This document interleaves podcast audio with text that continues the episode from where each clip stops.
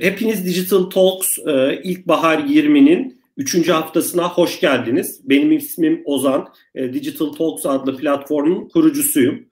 Bugün iki oturumda 4 değerli konuğumuz olacak, değerli konuşmacımız olacak ve odağımızda da yapay zeka var. Ben öncelikle çok kısa Digital Talks'la ilgili bilgi vermek istiyorum. Digital Talks olarak biz 7 yıldır dijital dünya ile ilgili etkinlikler düzenliyoruz ve bu etkinliklerde dijital dünya ile ilgili farklı konuları işliyoruz. Aynı zamanda sitemizde de içerik üretiyoruz.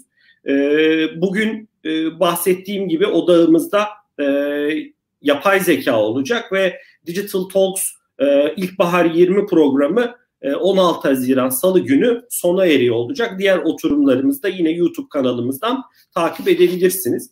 Ben bu seride bizi destekleyen ana sponsorumuz, elmas sponsorumuz Türkiye İş Bankası'na ve platin sponsorumuz Comensis'e ve değerli yöneticilerine çok teşekkür ediyorum. Aynı zamanda bizi medya alanında destekleyen medya sponsorumuz Bloomberg Business Week'e de ben teşekkür etmek istiyorum. Dilerseniz ilk oturumumuza başlayalım. Bu arada çok kısa bir hatırlatma daha yapayım.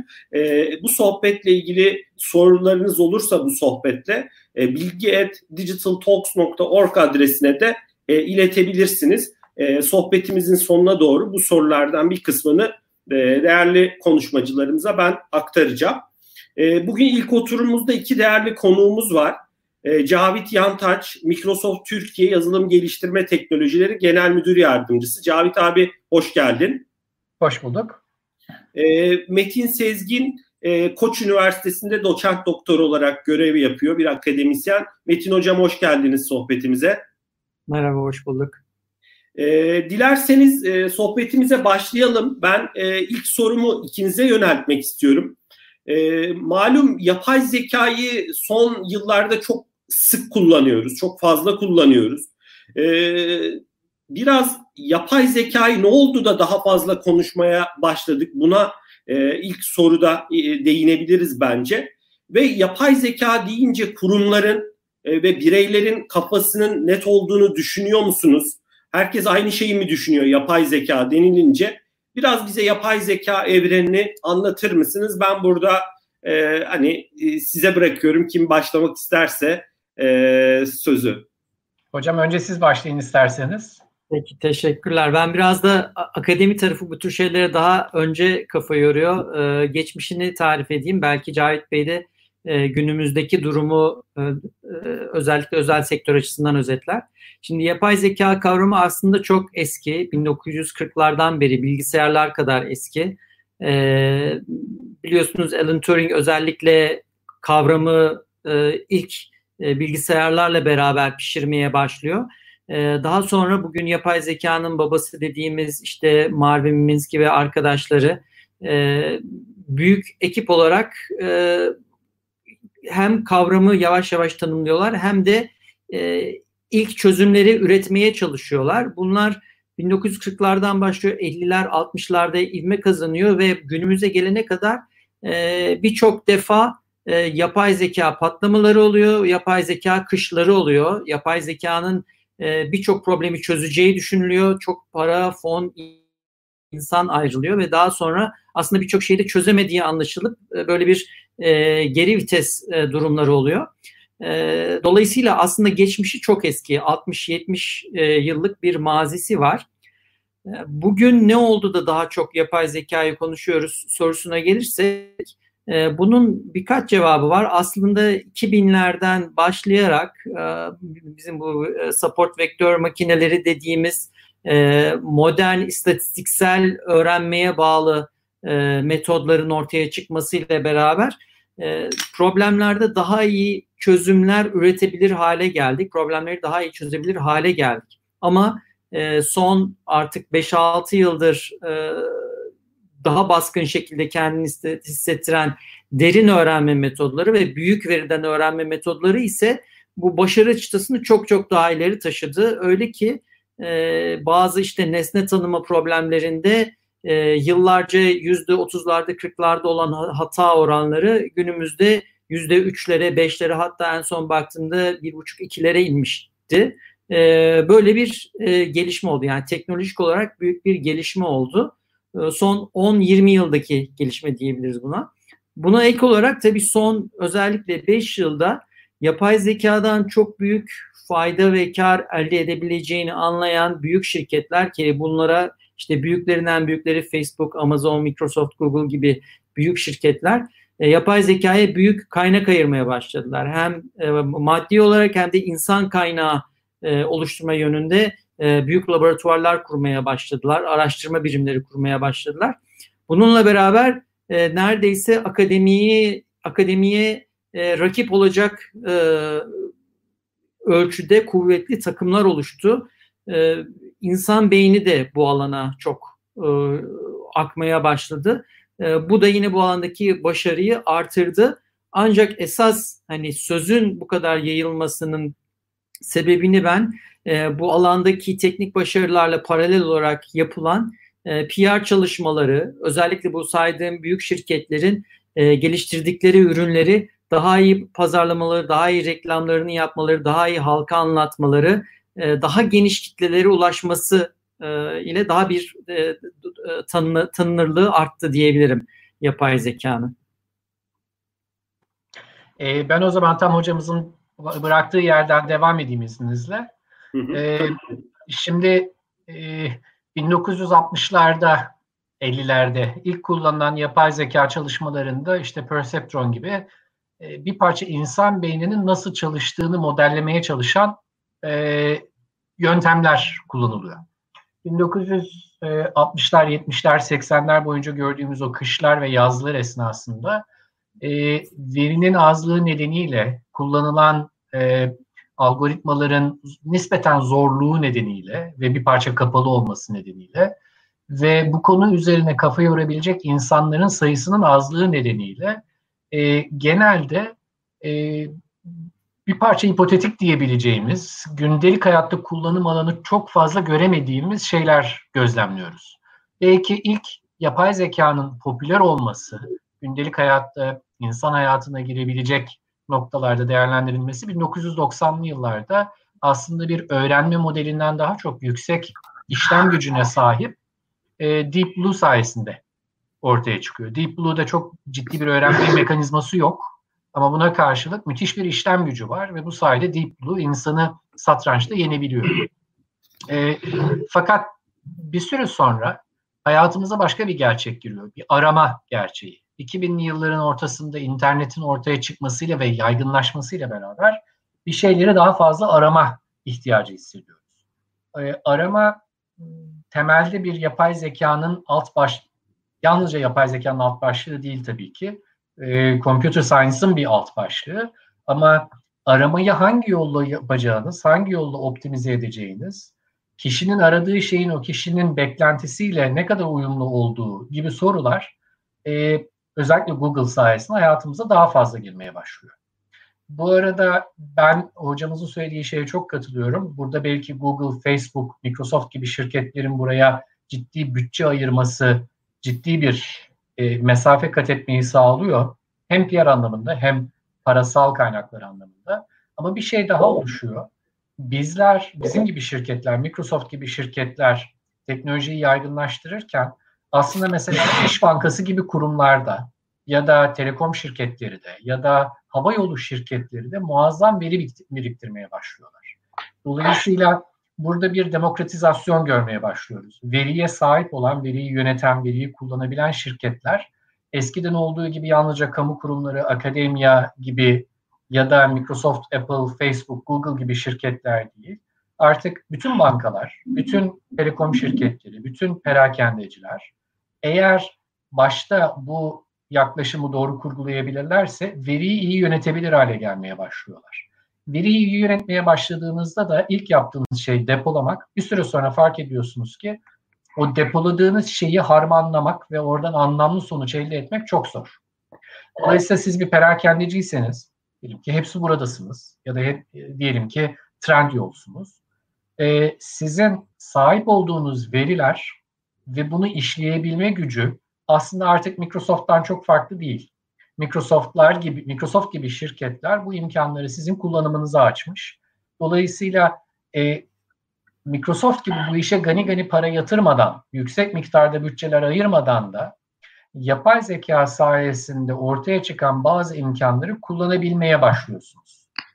Siz de arama yapıyorsunuz. Siz de kendi ürün portföyünüz içerisinde doğru aramayla müşterinize doğru ürünü sunabilmek istiyorsunuz. Siz de müşteriniz eğer bir kravata baktıysa bir sonraki aşamada belki gömleğe bakabileceğini tahmin edebilir hale geliyorsunuz.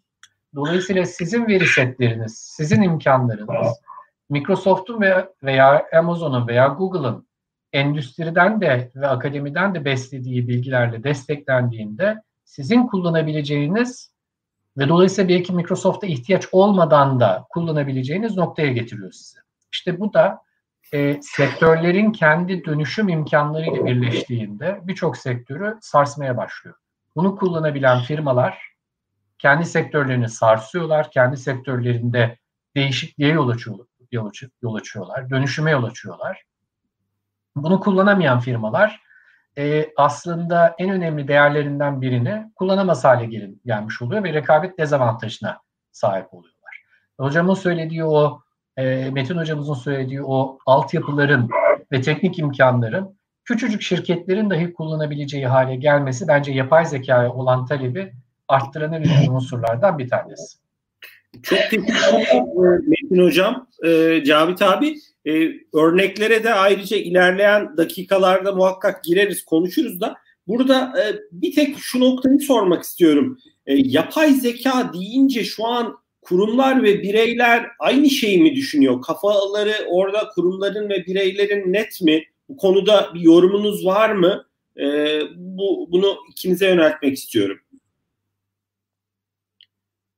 Cahit Bey, siz buyurun isterseniz. Tamam. Ben orada net olmadığını düşünüyorum açıkçası.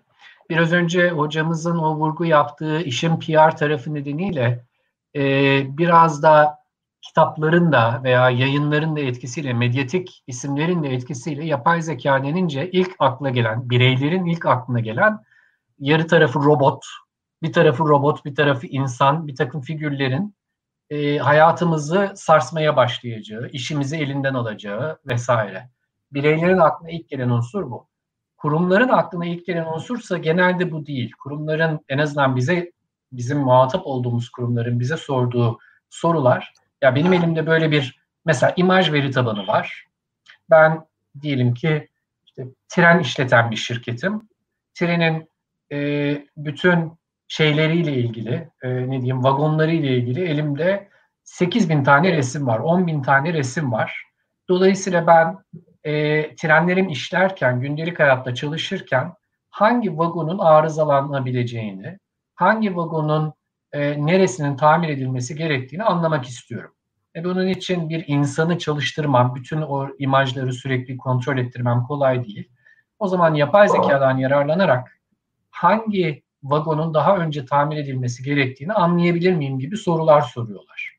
Belirli bir bilinç seviyesindeyse tabii bu kurumların yöneticileri. Dolayısıyla ben bu kurumlarda özellikle hocam da başını salladı, dolayısıyla o bilinç seviyesine muhtemelen işaret edecek. Belirli bir bilinç seviyesindeki insanlarda ve ihtiyaç sahiplerinde kişilerin yapabilitelerini, kişilerin ellerindeki imkanları kuvvetlendirecek imkanları sorguladıklarını görüyorum. Veya bunları görmek istiyorum diyeyim. Hocam bu arada siz bir kafanızı salladınız.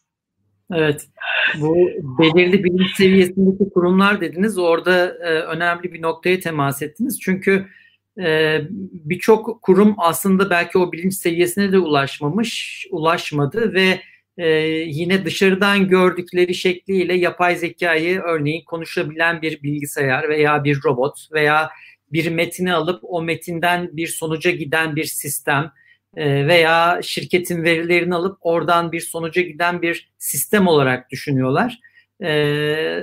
Ve buna benzer sistemleri çok basit eski tarz programlama yöntemleriyle geliştirip biz de yapay zeka yapıyoruz diyebiliyorlar veya öyle düşünebiliyorlar.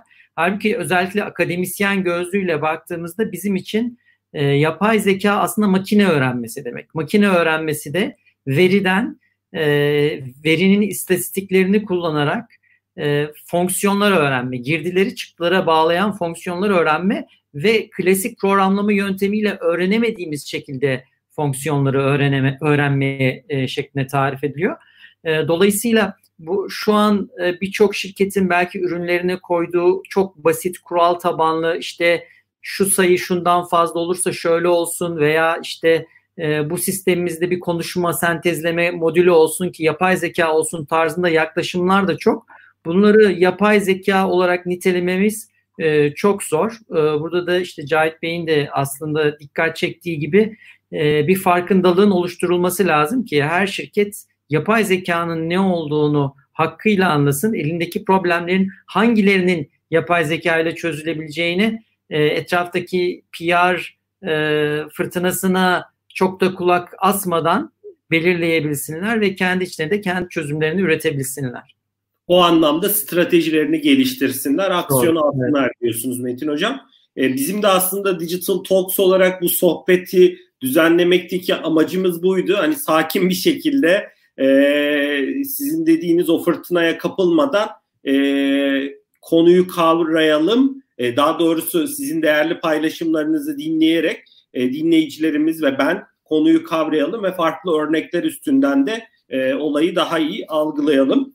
Peki dilerseniz biraz mevcut yapay zekanın olgunluk seviyesi ve orta ve uzun vadedeki öngörülerinizi konuşabilir miyiz?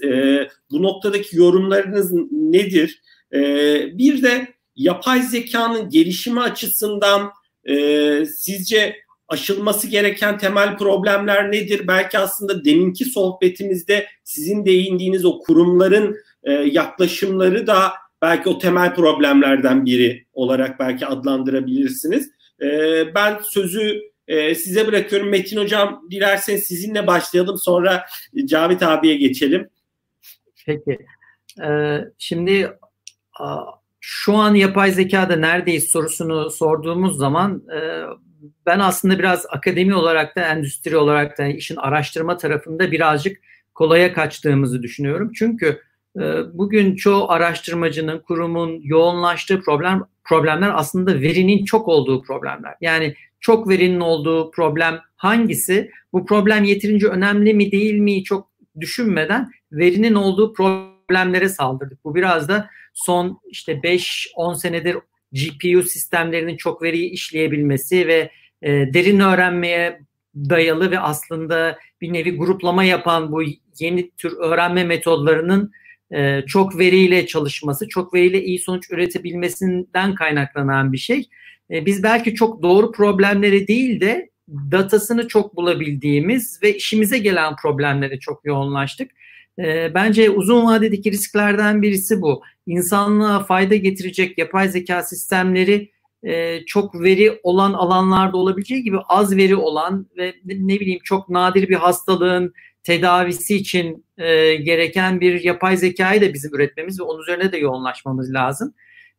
Böyle bir eksik görüyorum aslında. Bulunduğumuz yer bir yandan çok iyi diyeceğim. Çünkü işte %30'lardan hata oranlarını nesne tanıma için örneğin %1'lere, 1,5'lara insanın ötesine getirebildik. O zaman her şey çok güzel diyeceğim ama bu çok gerçekçi değil. Çünkü bazı önemli problemlerde burada değiliz. Hatta bazı önemli problemleri hiç girmedik dahi. Aşılması gereken problemleri yine bakınca benim hani neler önemlidir diye baktığım zaman birincisi biz insanlar, canlılar sanki izleyerek çok öğrenebiliyoruz. Yani birebir yapay zeka sistemlerinin şu anda yaptığı gibi çok etiketler üzerinden bu şudur, bu budur tarzında çokça etiket alarak değil de daha çok az etiketle ve çok datadan, çok izleyerek öğrenebiliyoruz. Bunu yapabilen algoritmaların geliştirilmesi lazım. Bu zaten araştırma kaleminde de önemli önem arz eden başlıklardan biri. Az veriyle öğrenmek. Bir diğeri de tabii ki yapay zeka sistemlerine biz güvenebilmeliyiz. Bugün standart bir yapay zeka sisteminin, işte bir nesne tanıma sisteminin belki yüz milyonlarca parametresi var. Bu yüz milyonlarca parametre içinde her şey doğru ayarlanmış mı acaba? Bu sistem doğru çalışabilecek mi? Bu sistem nasıl çalışacak? Bu sistemin verdiği karara nasıl gidecek? Bu biraz açıklanabilir, anlaşılabilir yapay zekaya da bağlanıyor aslında ama öğrendiğimiz zaman ne öğrendiğimizi iyi anlayabilmemiz lazım. Yani 100 milyon parametrenin bizim aleyhimize çalışacak durumları var mıdır? Bunu bilmemiz çok önemli. Şöyle bir örneği verebiliriz aslında. Mesela küflenmiş bir peynir düşünün ya da bozulmuş bir patates düşünün. Aslında bunu kestiğiniz zaman ya da bir mantar düşünün. İçinde %99 oranında sağlıklıdır hücreleri, değil mi? İçinde %1 zehirli hücre varsa vardır. Biz insan olarak koklayarak veya görüntüsüne bakarak bunun bize zarar verebileceğini görebiliriz, anlayabiliriz. Ama bir yapay zeka sisteminin 100 milyon tane parametresi varsa ben teker teker o 100 milyon parametrenin ne işe yaradığını anlayıp o sistemin benim aleyhime çalışabilecek durumu var mıdır, yok mudur sorgulamasını yapamam. Bu büyük bir risk. Dolayısıyla yapay zeka sistemlerinin de biraz daha sorumlu bir şekilde oluşturulması, açıklanabilir olması, hesap verebilir olması gibi başlıklar var. Bu da bir diğer başlık. Geleceğe baktığımız zaman önem taşıyan başlıklardan bir tanesi. Çok teşekkürler Metin Hocam. Bu arada açıklanabilir yapay zekaya da ayrıca ilerleyen dakikalarda ek olarak da tekrar girebiliriz. Oradaki değerli yorumlarınızı biraz daha genişleterek alabiliriz. Cavit abi, senin yapay zekanın mevcut olgunluk seviyesi ve orta ve uzun vadedeki gelişimine yönelik öngörülerin ve gördüğün mevcuttaki engeller olarak neleri sayabilirsin? Ben sözü sana bırakıyorum. Tamam. Engeller tarafına bir sonda değineyim.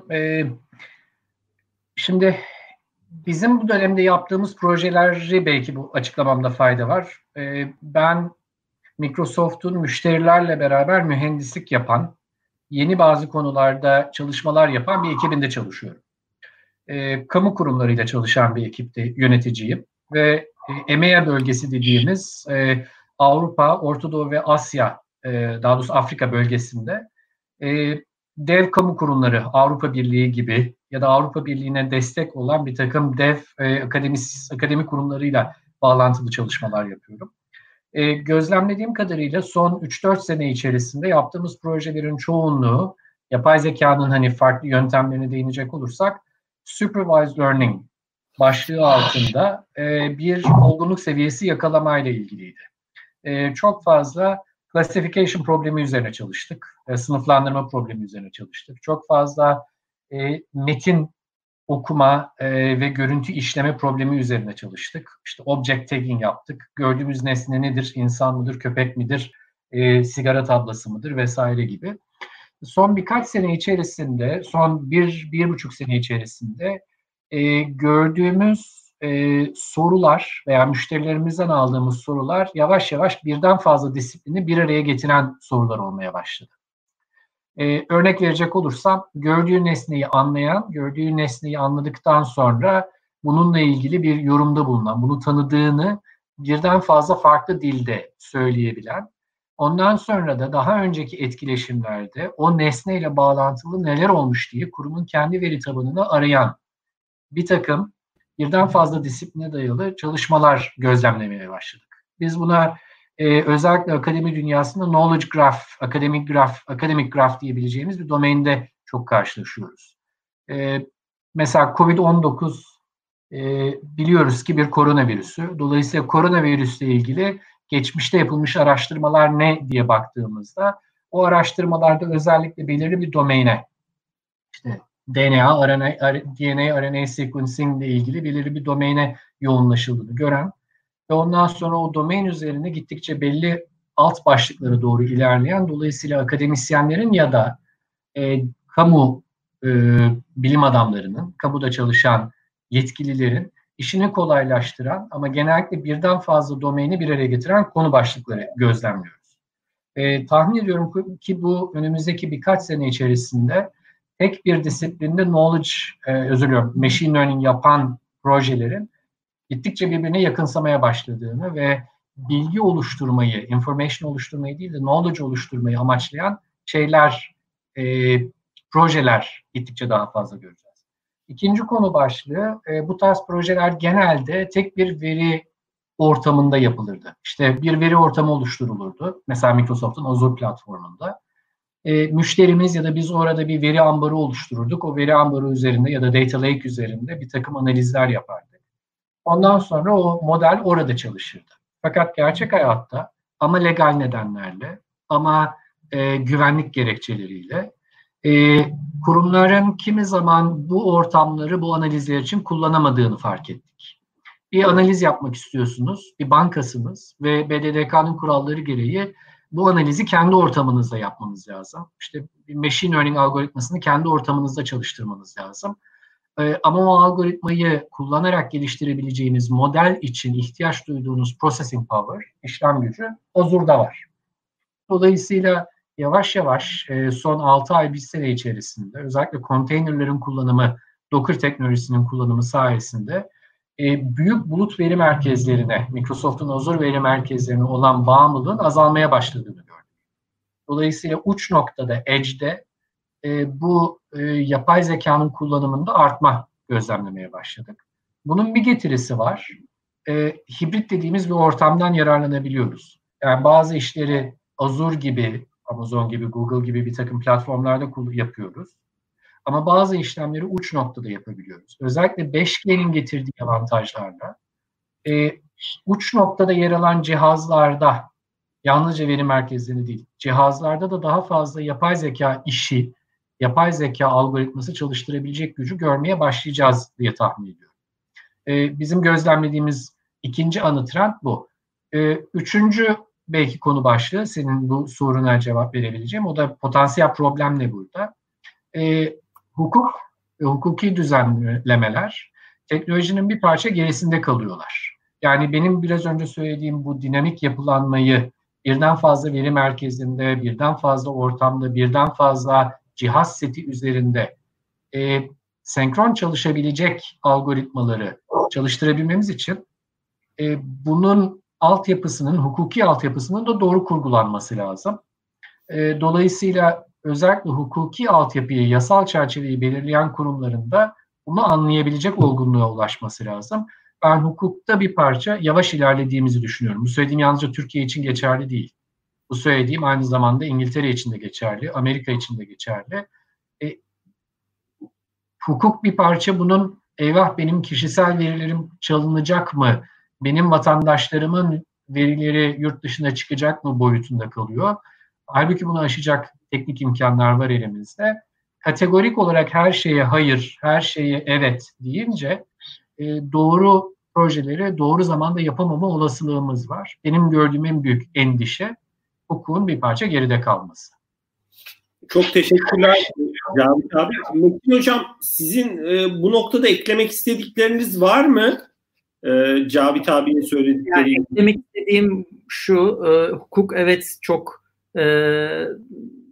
çetrefilli bir konu olacak burada. Çünkü biz aslında kendi verimizi paylaştığımız zaman sadece kendi verimizi de paylaşmamış oluyoruz. Bazen etrafımızdaki insanların verisini de paylaşmış oluyoruz. Veya ben verilerimi paylaşmak istemiyorum desem dahi içinde bulunduğum belli bir topluluk verilerini paylaştığı zaman benim verilerim de paylaşmış oluyor. Verilerimi bir noktada paylaşıp sonra bana geri verin o verilerim deme hakkım evet bir nebze oluyor ama benim verilerimden öğrenilen şeyleri geri almam da mümkün olmuyor. Dolayısıyla işin hem teknik olarak çözülmesi gereken ama zor bazı kısımları var.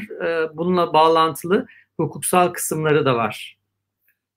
Çok teşekkürler. Belki önümüzdeki dönemlerde biraz daha işin hukuki boyutlarını da farklı açılardan ele alabiliriz. Belki farklı hukukçuları da etkinliğimizde ağırlayabiliriz. Metin hocam, demin siz explainable AI, açıklanabilir yapay zekadan biraz bahsettiniz. Softtech'in 2020 teknoloji raporunda da aslında orada sizin bir yazınız vardı. Ben onu da okuma şansım olmuştu, okuma fırsatım.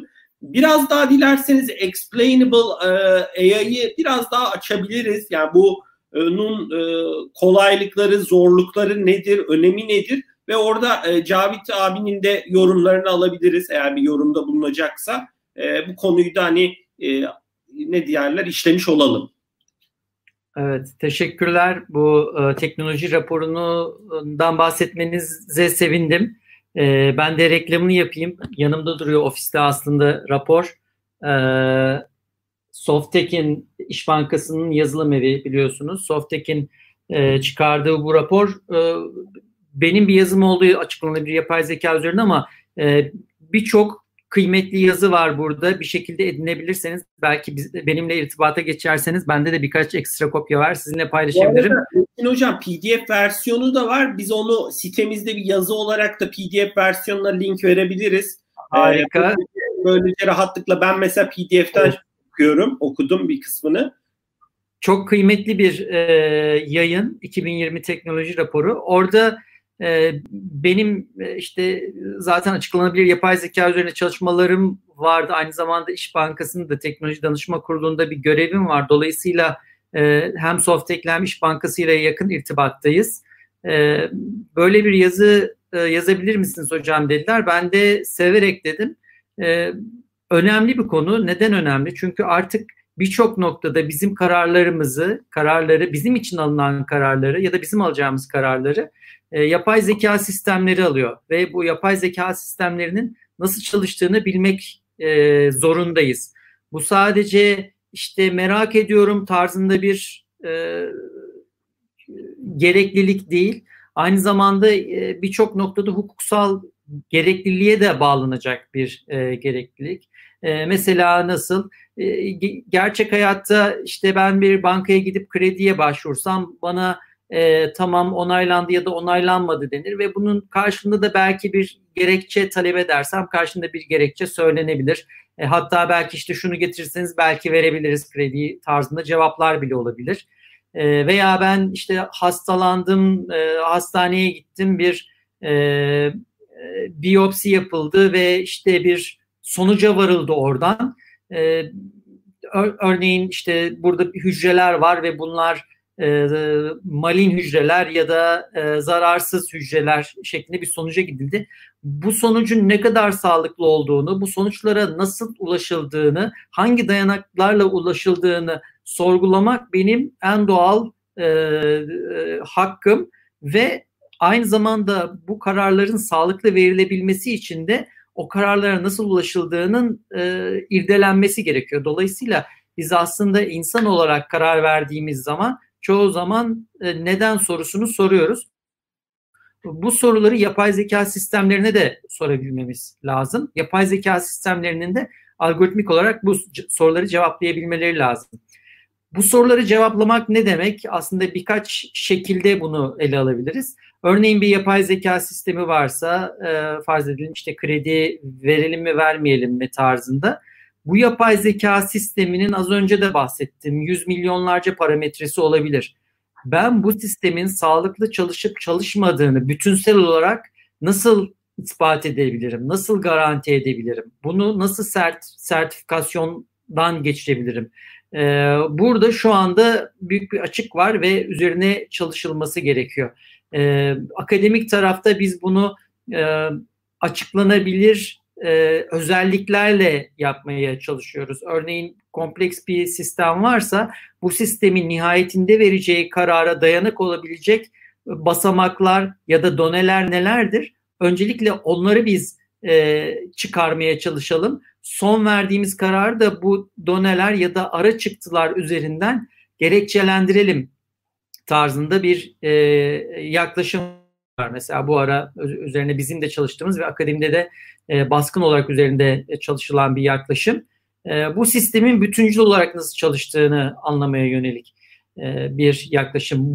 Bundan başka bireysel olarak verilmiş tekil kararları sorgulamaya ve tekil kararların neden bu şekilde verildiğini sorgulamaya, cevaplamaya yönelik sistemler de var.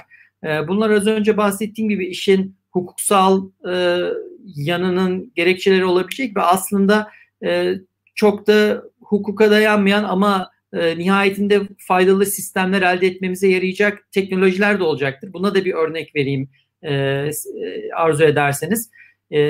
Açıklanabilir yapay zeka dediğimizde her zaman bir hesap verme, birilerinin hesap sorması, sorgulanabilirlik aklımıza geliyor ama aynı teknolojileri kullanarak çok daha faydalı, çok daha keyifli ya da çok daha önemli problemleri de çözebiliriz. Örnek olarak benim geçmiş yıllarda yaptığım bir çalışmayı vereyim. Biz otizm spektrumu bozukluğu olan çocukları özellikle duygularını anlama, karşıdaki insanların duygularını anlama ve duygularını ifade etme yönünde desteklemeye çalışıyoruz teknolojiyle. Ve bunu yaparken de açıklanabilir yapay zeka yöntemlerini kullanıyoruz. Şöyle,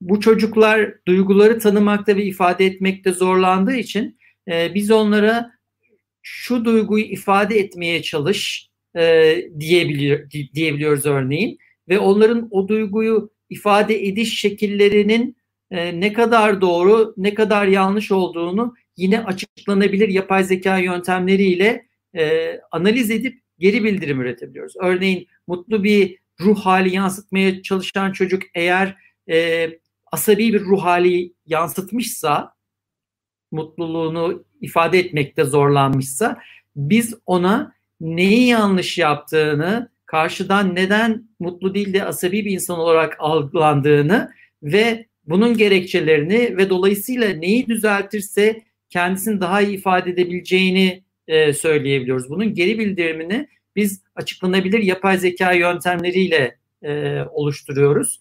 Dolayısıyla açıklanabilir yapay zeka sadece işte bahsettiğim gibi hukuk alanında böyle insanı üzen, sıkan, daraltan bir kısıtlılık olarak ele alınmamalı. Bunun teknolojisi birçok faydalı başka sistemin geliştirilmesinde de kullanılacaktır diye düşünüyorum.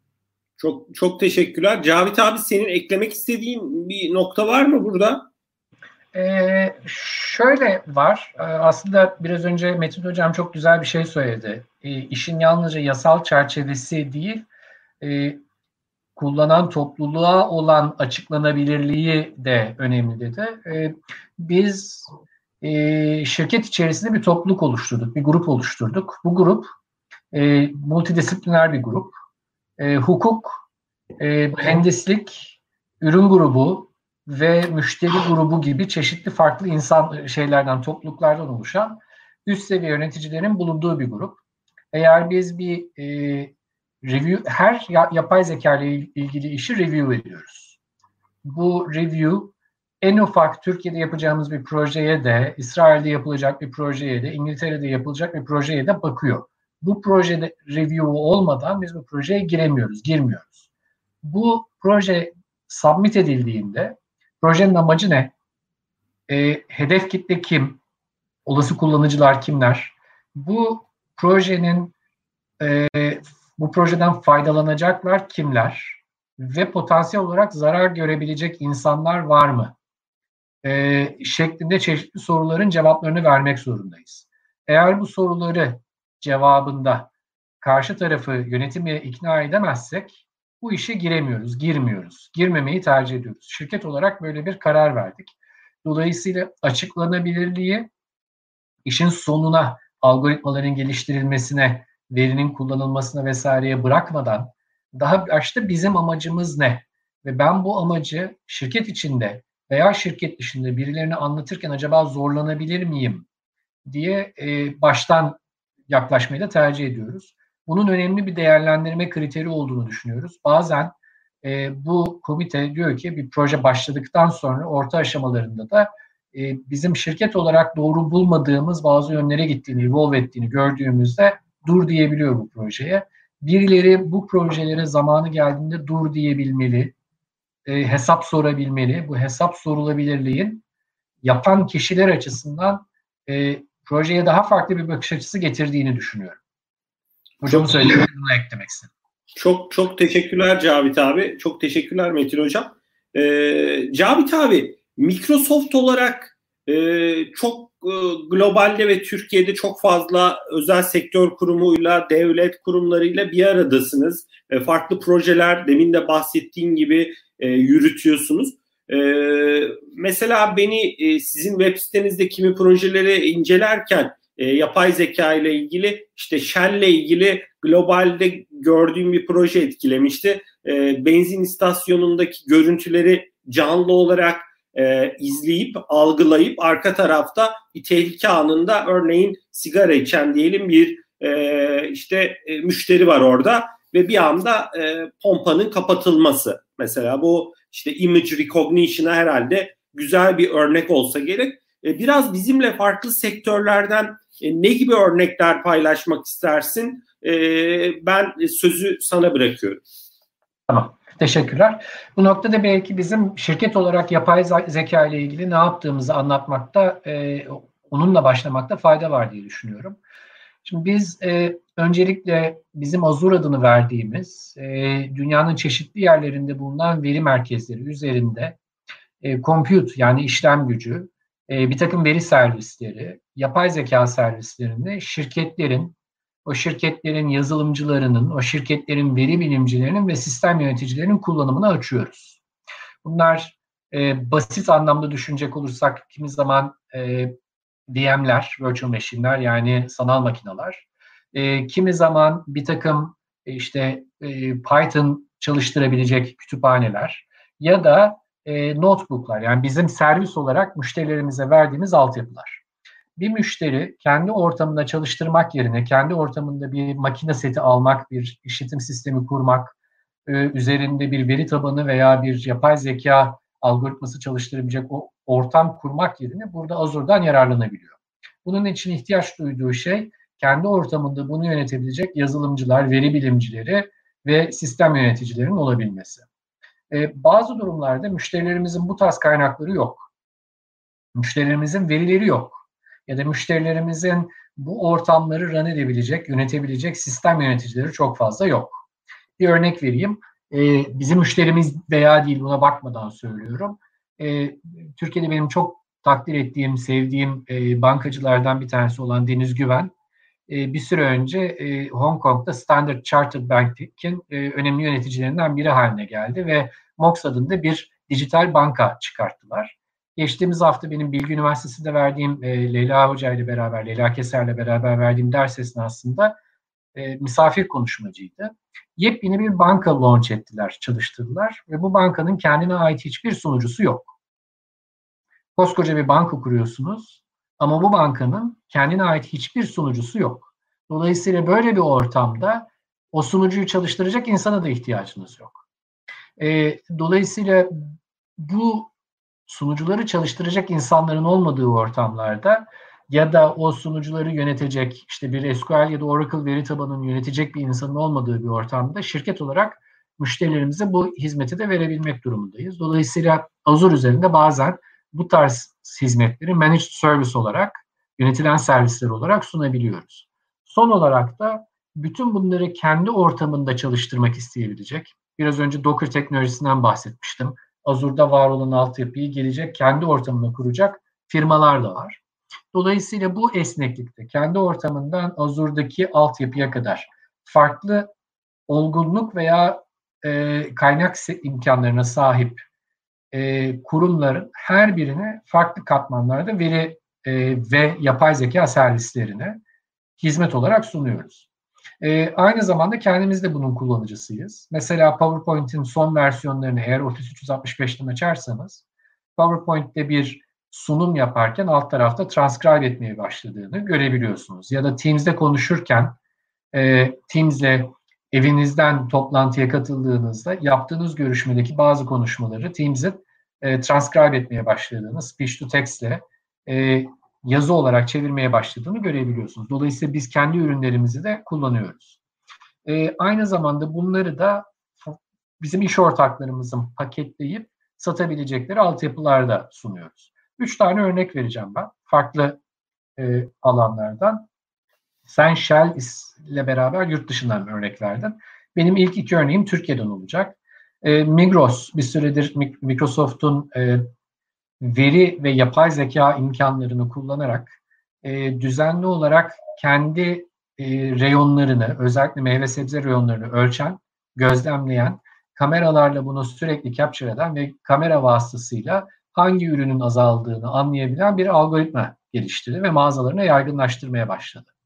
Bu Migros'a özellikle bu dönemde marketleri insanların saldırısına uğrarken doğru ürünü doğru yere konumlandırabilme gibi bir imkanı sağlıyor. Kategori yöneticileri var. Yani Migros'un kendi kategori yönetimine zarar vermiyor ama kategori yöneticilerinin işini kolaylaştırıyor. Kategori ve depo yöneticilerinin. Şu anda bizim işte Caddebostan mağazasında patatese ihtiyacımız var. Buna karşılık Beşiktaş mağazamızda marula ihtiyacımız var gibi bir tespiti görüntü işleyerek ve insana bağımlı olmadan yapabiliyor. İkinci örnek Veripark'tan. Veripark bizim Türkiye'de finans teknolojileri konusunda en iyi iş ortaklarımızdan bir tanesi. Aynı zamanda bütün dünyaya da hizmetlerini ve ürünlerini satmaya başladılar. 10-15 senedir de satıyorlar. Türkiye'den çıkmış belki en iyi yazılım evleri olarak, evlerinden biri olarak yaptıkları bir çalışma beni çok etkiliyor. Next step best action. Yani bir KOBİ'siniz, bir kredi çektiniz bir bankadan ve o bankaya karşı sorumluluğunuzu yerine getirememe olasılığınız var. KOBİ olarak belki siz bunun farkında değilsiniz. 3 ay sonra temerrüde düşme olasılığınız olduğunu göremeyebilirsiniz. Ama bankayla olan düzenli etkileşiminiz nedeniyle oluşturduğunuz verileri bir sistem, bir yapay zeka altyapısı çıkartıyor ve sizin adınıza belki temerrüde düşmeden kullanabileceğiniz en iyi ürünün ne olması gerektiğini söylüyor. Veripark bu ürünü Türkiye'de yazdı ve dünyanın çeşitli yerlerine, İngiltere'ye ya da yurt dışındaki çeşitli bankalara konumluyor durumda. Bence Türkiye'den çıkan çok güzel bir örnek. Üçüncü bir örnek de yine bizim şu anda isim vermeden söyleyeceğim yaptığımız çalışma alanı. Dijital araştırma ortamları oluşturmak. İngilizcesiyle Digital Research Environment'ları oluşturmak. Biraz önceki örneği vereyim. Covid üzerine araştırma yapan bir bilim adamısınız. Bir üniversite için çalışıyorsunuz ya da Avrupa Birliği ya da CDC gibi bir kurum için çalışıyorsunuz. Dönemlik olarak bir veriye ihtiyacınız var. O veriye yalnızca bu dönemde ihtiyacınız var. 3 ay sonra ihtiyacınız olmayacak. Bu veri sizin elinizde yok ama bu veri kamu kurumunun kendi ortamında bir yerlerde var. Dolayısıyla biz şu anda farklı ortamlardan bu veriyi trusted şekilde, güvenilir şekilde bir araya getiren, bu trusted ortamda yalnızca size, yalnızca Ozan Tatar'a şu anda ihtiyaç duyduğu dönemde bu araştırma yapabilmesi için gerekli veriyi açan, üzerinde kendi ML operasyonlarını, machine learning operasyonlarını run ettikten sonra zamanı geldiğinde bunu kapatan altyapıları ürün olarak, hizmet olarak sunuyoruz. Biz bunu Digital Research Environment diyoruz. Bir süredir sektörde bunu çok görmeye başladık. İlaç firmalarından petrokimya firmalarına kadar ya da işte akademisyenlerden kamu kurumlarına kadar buralarda çok geniş kullanım alanları gözlemliyoruz. Çok teşekkürler Cavit abi verdiğiniz örnekler için. Ben orada perakende ile ilgili bir ekleme yapayım. Digital Talks'ta da haberini çıkmıştık.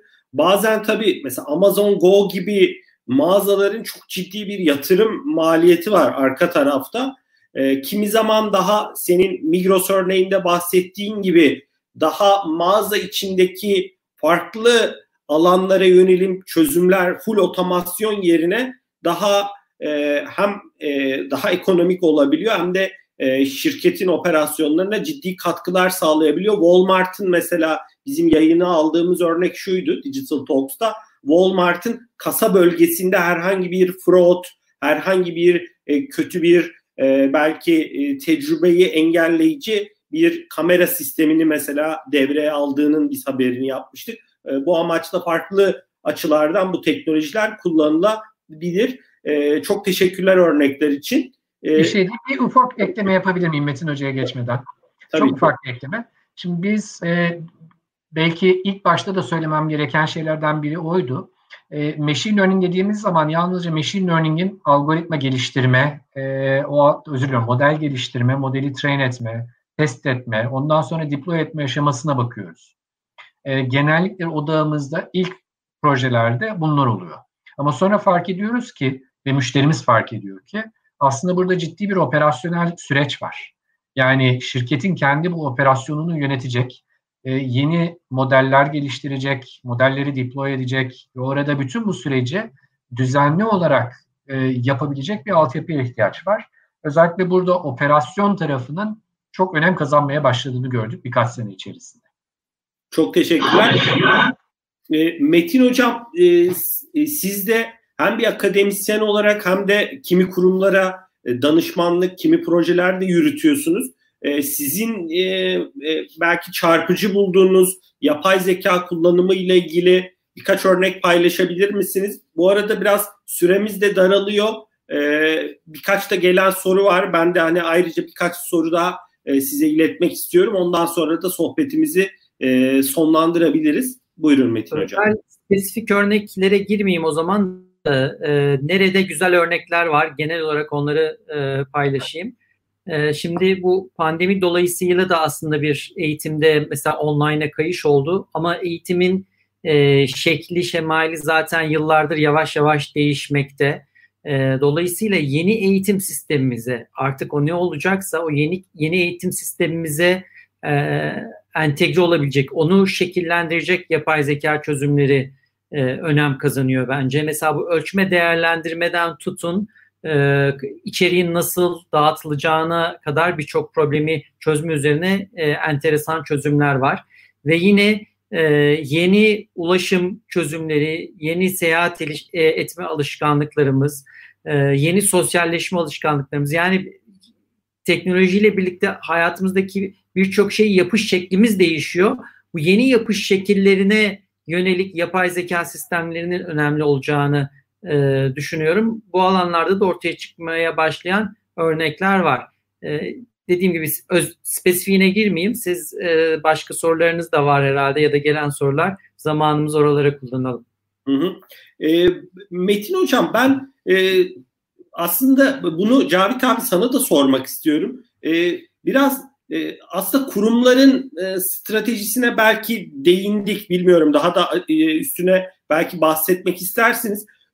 Ülkelerin ve kurumların yapay zeka stratejilerine yönelik neler söylemek istersiniz? Nasıl bir bakış açısını sağlıklı ve verimli buluyorsunuz? Metin Hocam, burada sizinle başlayalım. Sonra da Cavit abinin yorumunu alalım. Evet, burada önemli olan üç başlık görüyorum ben. Biri merkezler, yani donanımların işte olacağı, insanların bir araya geleceği, verinin de bir araya getirileceği merkezlerin kurulması. Dünyada birçok ülke bu alanda atılımlarını ya da açıklamalarını, duyurularını, politika değişikliklerini 3-4 yıl önceden yaptı aslında.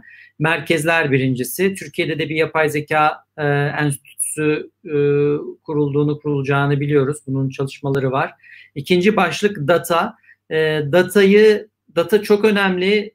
Biz ülkemizin datasını tutabilmeliyiz. Mesela bu konuşma yayınlandıktan sonra YouTube'a konuluyorsa bu bizim için bir kayıptır. Yani Türkçe bir konuşmanın Türkiye içinde saklanması, Türk araştırmacılara veya endüstride bu iş üzerinde ürün geliştirecek insanlarla kolayca buluşturulması, bunlar bizim için önemli. Ülkelerin data stratejilerini kurması bu açıdan önemli. Ve tabii üçüncü başlık insan. İnsan olmadan bunların hiçbir anlamı yok. Bizim nitelikli insan yetiştirmemiz lazım. Nitelikli insanlarımızı da yurt dışına kaptırmadan Türkiye'de tutmamız lazım. Bu da bir yerde bizim buradaki işte altyapılarımızın ne kadar iyi olduğu ve insanlara ne fırsatlar sunabildiğimizle alakalı. Bu başlıkta belki yine daha uzun konuşuruz ama mesela bizim adımıza sevindirici bir gelişmeyi sizinle paylaşayım.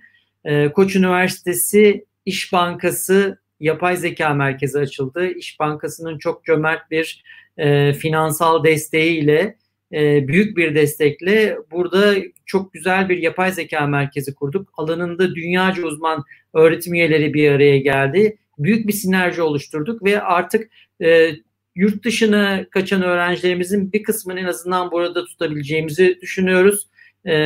Ve TÜBİTAK ve başka kaynaklarımız, Avrupa Birliği kaynaklarımız var. Evet, birçok güzel şey yapmak için ama İş Bankası'nın bu konu gözetmeksizin ve belli bir sorgulamaya bağlı olmayan bir şekilde bizlerin araştırma yapması için vermiş olduğu finansal destek burada bütün başlıklara dokunuyor. Hem merkeze dokunuyor, merkez oluşturuluyor, hem veri toplanması için bir altyapının oluşturulmasını destekliyor, hem de insanların burada tutulması için çok önemli bir adım olmuş oluyor. Stratejinin başladığı oldu. Peki hocam. Efendim? Bu merkez çalışmaya başladı mı Koç Üniversitesi? Tabii, zaten bizim burada bu alanda bir kas gücümüz vardı öğretim üyesi mevcudiyeti olarak. Yeni öğretim üyeleri de şu anda katılıyor, katılma yolunda. Yakın zamanda duyarsınız. Ekipman alıyoruz, yeni öğrencilerimizi alıyoruz. Bu vesileyle duyurumuzu da yapalım. Master doktora yapmak isteyen veya post doktora yapmak isteyen bu alanla ilgili kişiler varsa mutlaka bizim yapay zeka merkezimize başvursunlar. Birçok başlıkta, computer vision'dan, machine learning'den, HCI'ye kadar birçok başlıkta araştırma yapıyoruz. Çok iyi imkanlar veriyoruz. Öğrencilerimizi yurt dışına kaptırmamakta niyetliyiz. Hedefimiz o. Metin hocam, o konuyla da ilgili bize bir böyle bir doküman iletirseniz biz Digital Talks'ta da haber çıkalım bu programla. Tabii, ilgili. Yani web sayfamız yayında ai.q.edu.tr. Oraya sizinle konuşuruz. Bizim tarafta da bir yazı çıkabilir. Hani paylaşayım dedim. Tabii ki. Cavit abiye söz vermeden sözü bırakacağım bu konuyla ilgili. Benim orada bir tek hani kendi yorumumla naçizane veri sahipliği, yani ülkelerin verilerimiz bizde dursun yaklaşımında bence hani orada kantarın topuzunu bence çok iyi ayarlamalıyız diye düşünüyorum.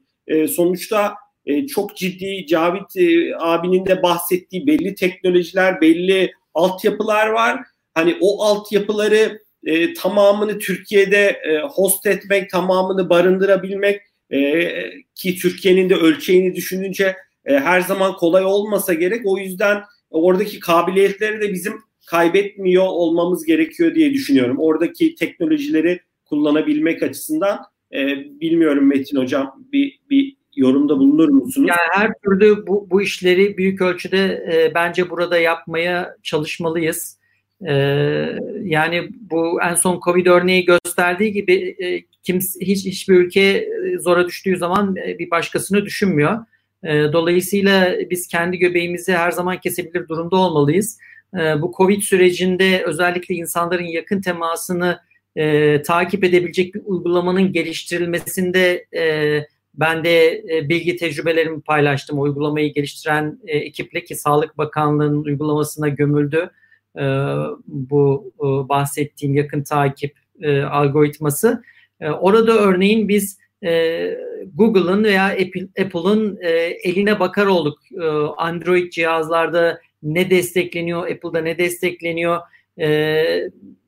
Onların geliştirdiği API'lere mahkum olduk.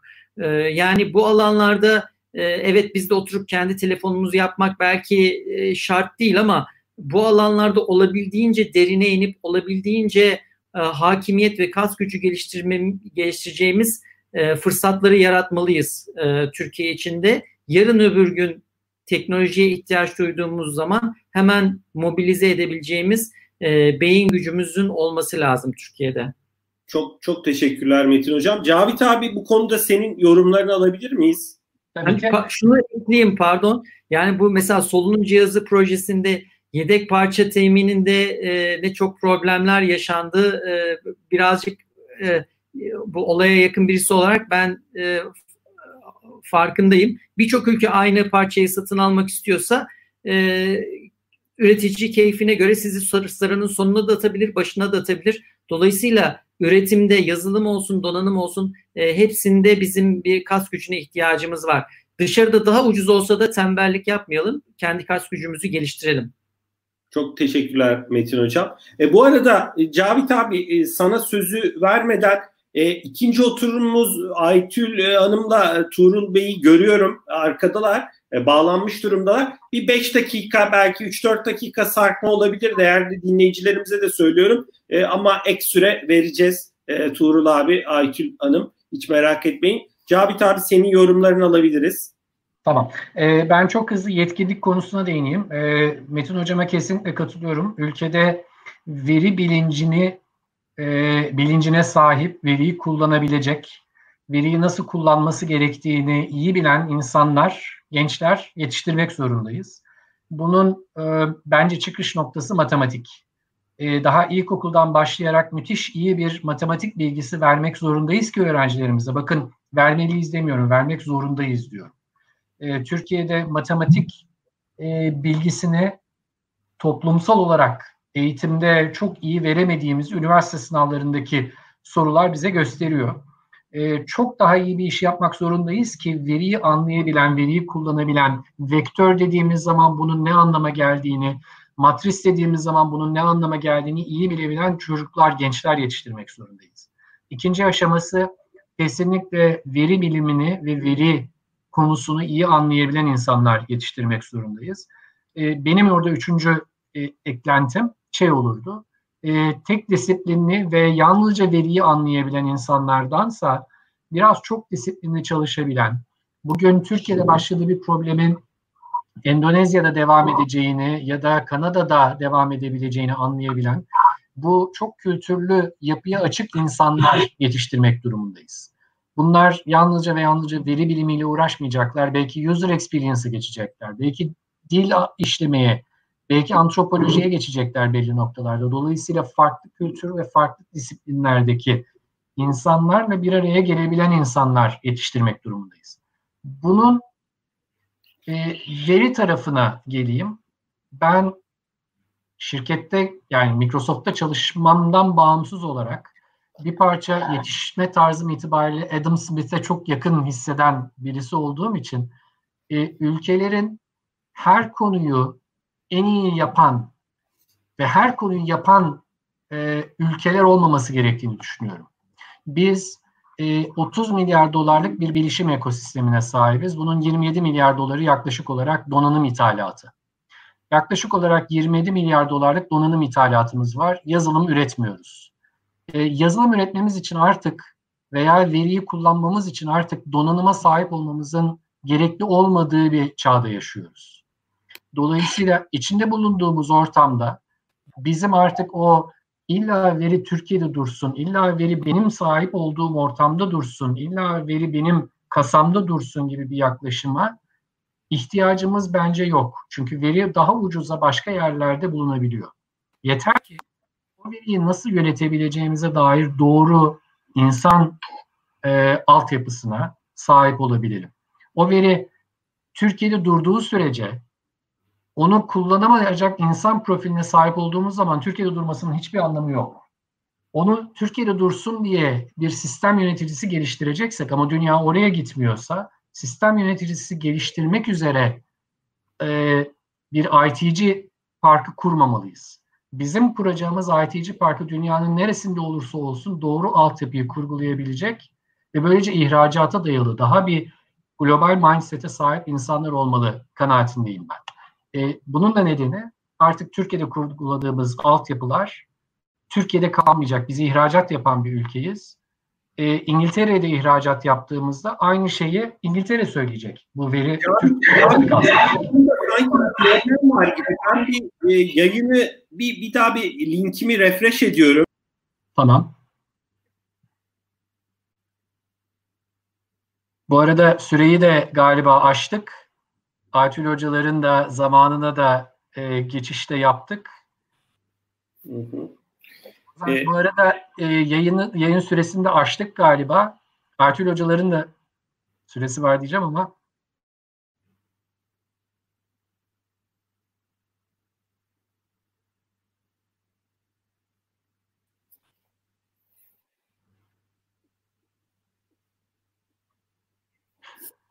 Ozan biz seni görebiliyoruz şu anda.